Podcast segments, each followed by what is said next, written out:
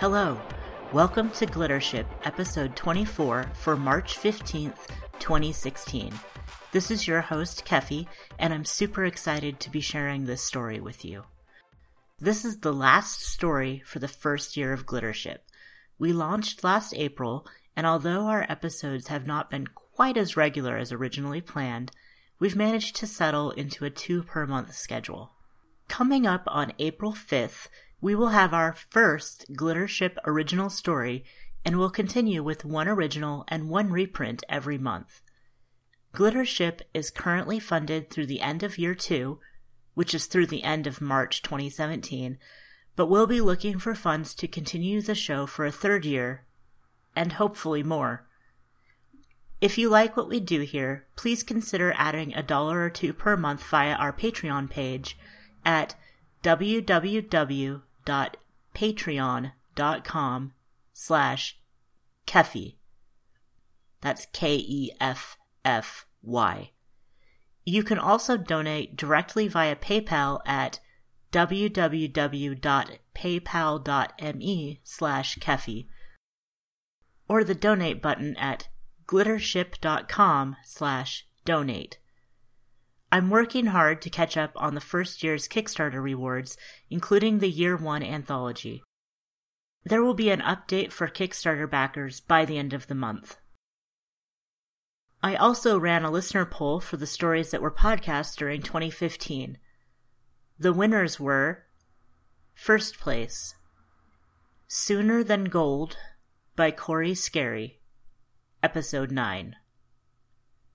Second place, How to Become a Robot in 12 Easy Steps by A. Merc Rustad. Episode 1. And third place, Seventh Day of the Seventh Moon by Ken Liu. Episode 15. Thank you to everyone who voted. Our story today is Lamia Victoriana by Tansy Rayner Roberts. Tansy is a Tasmanian author of science fiction and fantasy. She is a co host on two podcasts, Verity and Galactic Suburbia. Lamia Victoriana was published as part of Tansy's short story suite Love and Romanpunk and was previously reprinted in the Mammoth Book of Gaslight Romance.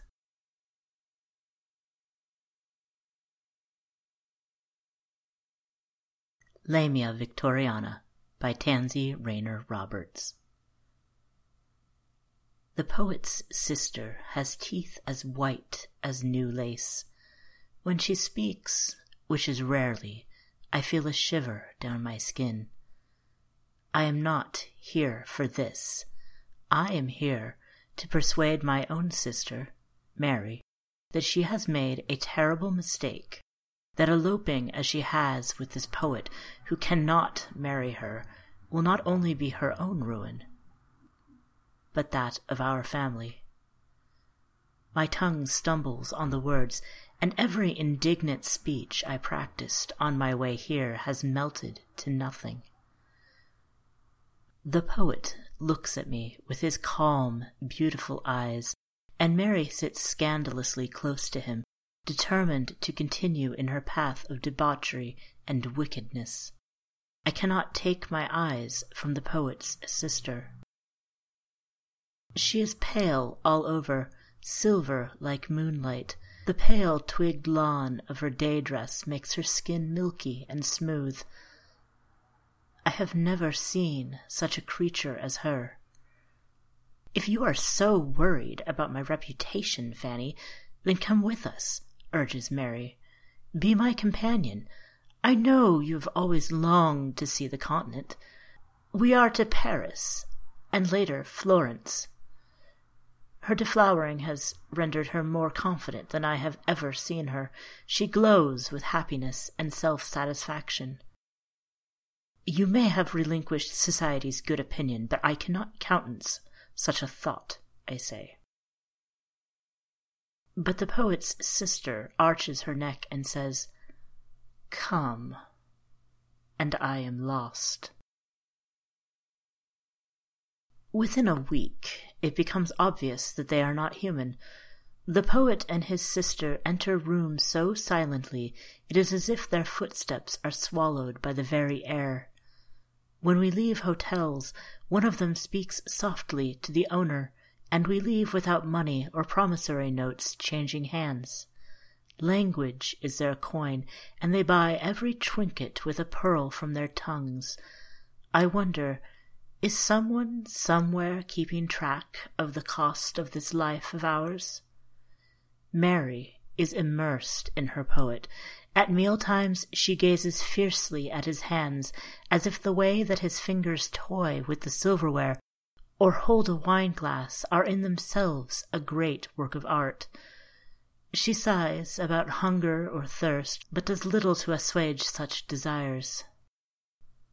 I eat, but the food tastes like ashes, such is my fear. I should not have followed my sister. Her fate should not be my own.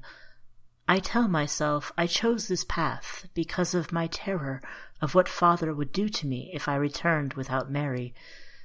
But the truth is, I came with them because the poet's sister asked me to. On the ninth day, she kisses me. I am distracted by my latest letter from home.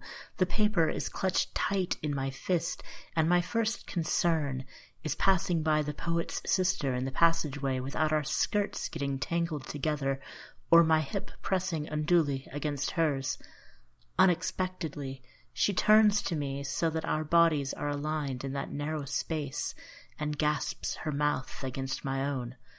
I drink her in for a moment of perfumed air and warmth, and then she is gone, her laughter spilling against the walls as she moves.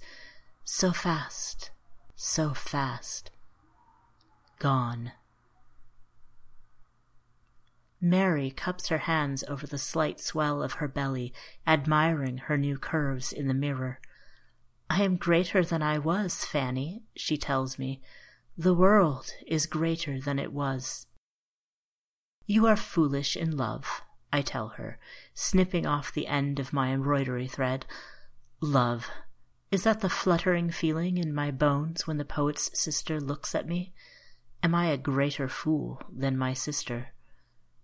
Admit it, says Mary, tugging the silk of her dress out so that she can imagine how she will look when she has more months round. Paris is beautiful. Paris. Paris is chocolate and pastries that we do not drink or eat, though it sits prettily before us at mealtimes in perfect china vessels. Paris is expensive frocks that my sister and her poet cannot afford, persuaded from fancy shops with quiet, forceful words. Mary buys me a travelling dress of sturdy linen and wool, with a jaunty hat. The colors are violet and black, as is proper for a widow rather than an unmarried chaperon. I wonder whom it is that I am supposed to be mourning, but I rather like the way that I look in the costume. On the train to Florence, I stand at the window, gazing at the winding ribbon of Italian countryside. This, this is the world. I am free of the dust and the smallness of father's house and our street in London. I feel as if I could fly. The poet's sister brushes against me in the narrow cabin, and then again, so that I can tell that it was not done by accident. Her fingertips linger on my waist as she steadies herself against the bunk. Shall we join Mary and my brother in the dining carriage? she asks. I shake my head, not willing to say aloud that I cannot bear another meal of artifice and elegance at which nothing is eaten. They all enjoy the ritual, but it only serves to remind me of what we have lost and what we have left behind, it unsettles me that such a vital human need has been lost to us. Hungry. I am so very hungry, and yet I cannot swallow even a crumb. Well, then, she says, and tugs down the stiff blind that shuts out the light. We are alone.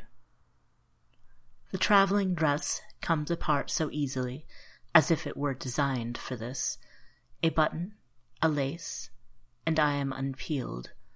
Her hands are cold against the heat of my skin, and her mouth fits against my neck perfectly. My mind is overwhelmed with her fingers, her palms, the soft mound beneath her thumb, and the whisper of my chemise as it gives way to her. I do not notice the bite until she is so deep inside me that there is no return, no escape, just heat and taste and the rocking pulse of the train through every inch of my skin. For the first time in days, in weeks, I am sated. Finally, I understand what I was hungering for. To be food. Later, much later, there is a whistle. The train has stopped. I am lying dizzy in the lower bunk, my body wrapped in the languid arms of the poet's sister. We're here, she says, and slides over my inert body to dress herself. I watch as her white skin disappears into layers of fabric, of stockings and stays and damask. When she is her outer self again, she turns her attentions to me, drawing me to my feet and dressing me as if I am a doll. She even combs my hair, playing the lady's maid. When I speak, it is only to say, So quiet. Where is the bustle of the other passengers?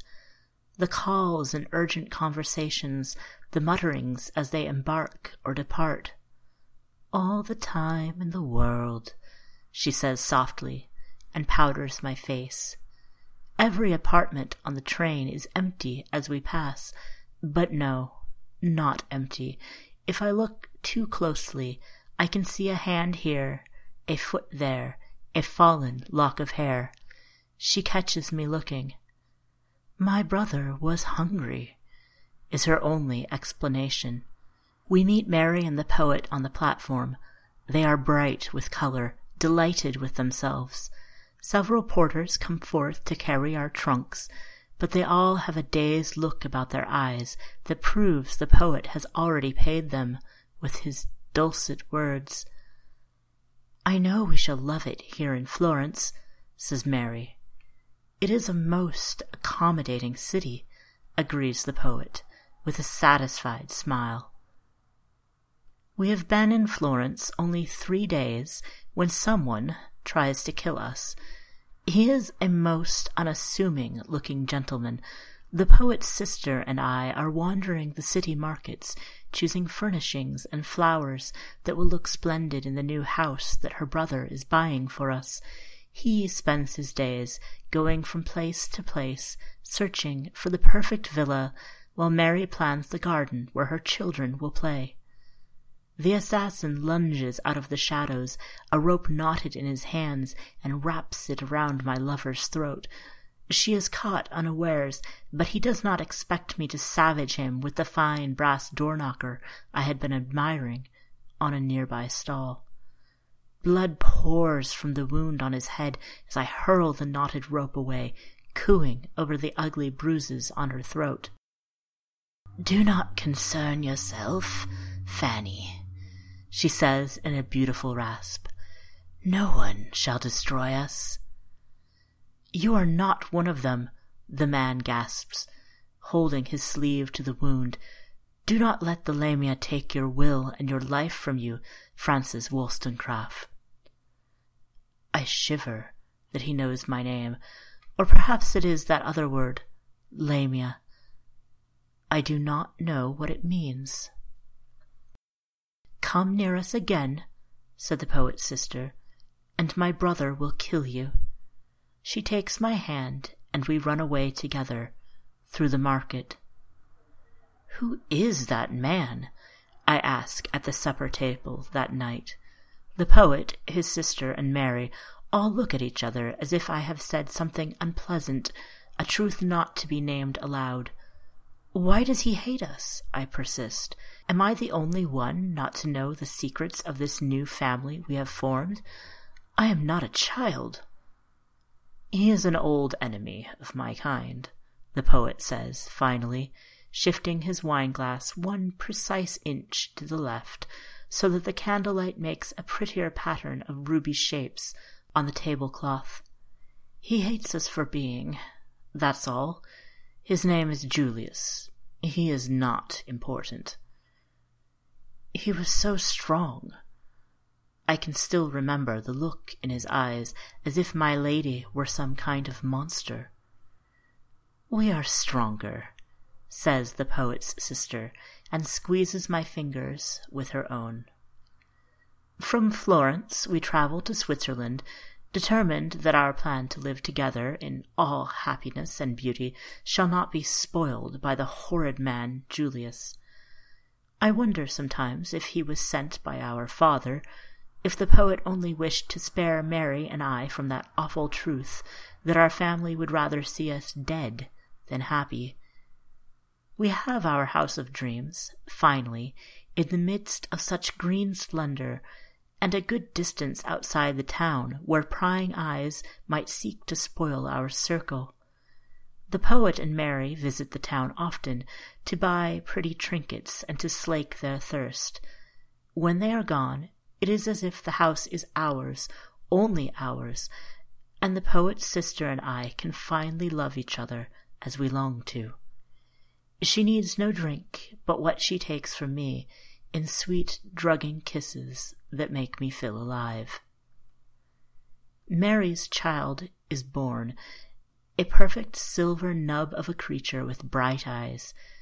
She is hungry, so very hungry, and nuzzles her constantly, sucking, biting, clawing at her for food.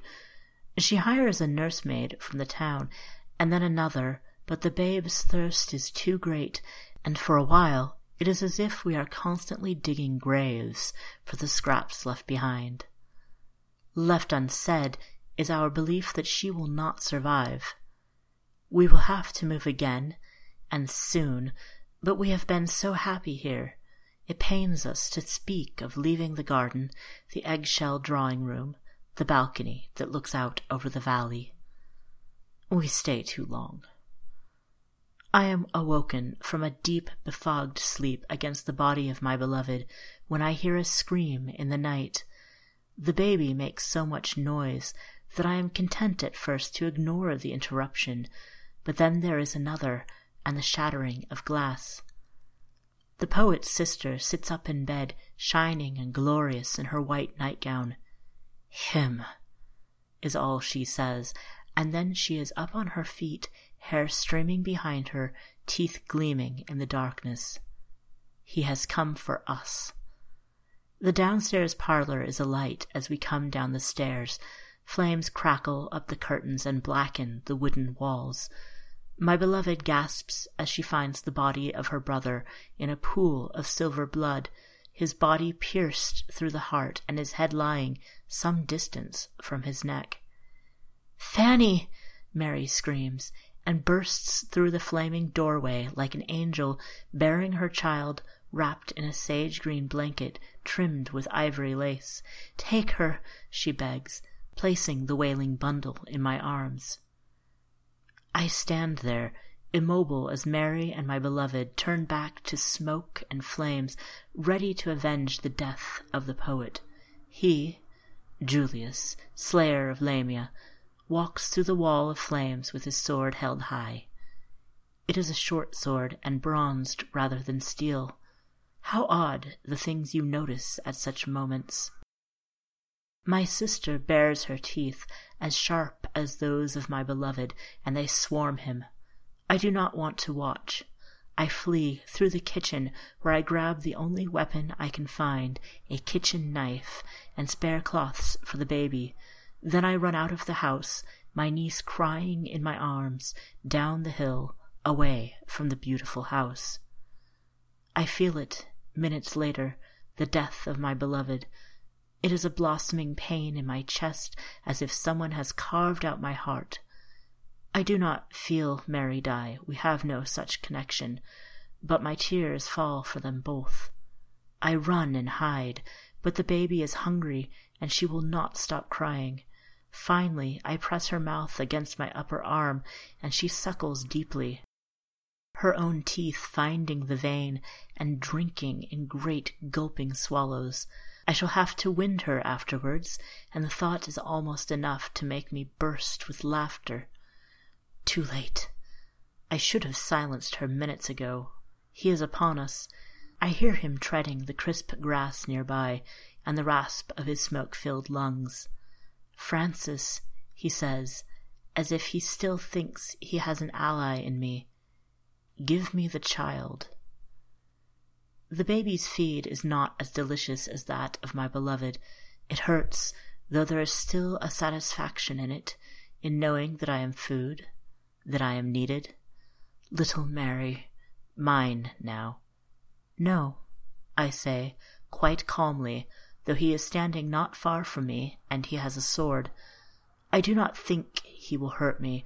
For some reason, he does not believe that I am one of the monsters. I keep the knife hidden in my skirts, so that he shall not see that I am able to defend myself. Listen to me, Francis. I have tracked these creatures for years. They were the last, the three up there in the house. My family. Tears rush anew down my cheeks, and I cannot wipe them away without disturbing the babe. There is only that one, he continues. When it is gone, the world will be safe, one less monster to ravage families, to destroy the lives of innocents such as yourself. Lamia, who are born rather than made, are the most powerful, the most dangerous. I have worked for centuries to weaken these creatures, and if this one lives to make more of its kind, it may be centuries more before they are wiped from the face of this earth. The baby releases me with a gasp and leans against my breast, breathing deeply. She is asleep. My niece, the perfect silver child, my daughter now. He cannot even acknowledge that she is a she.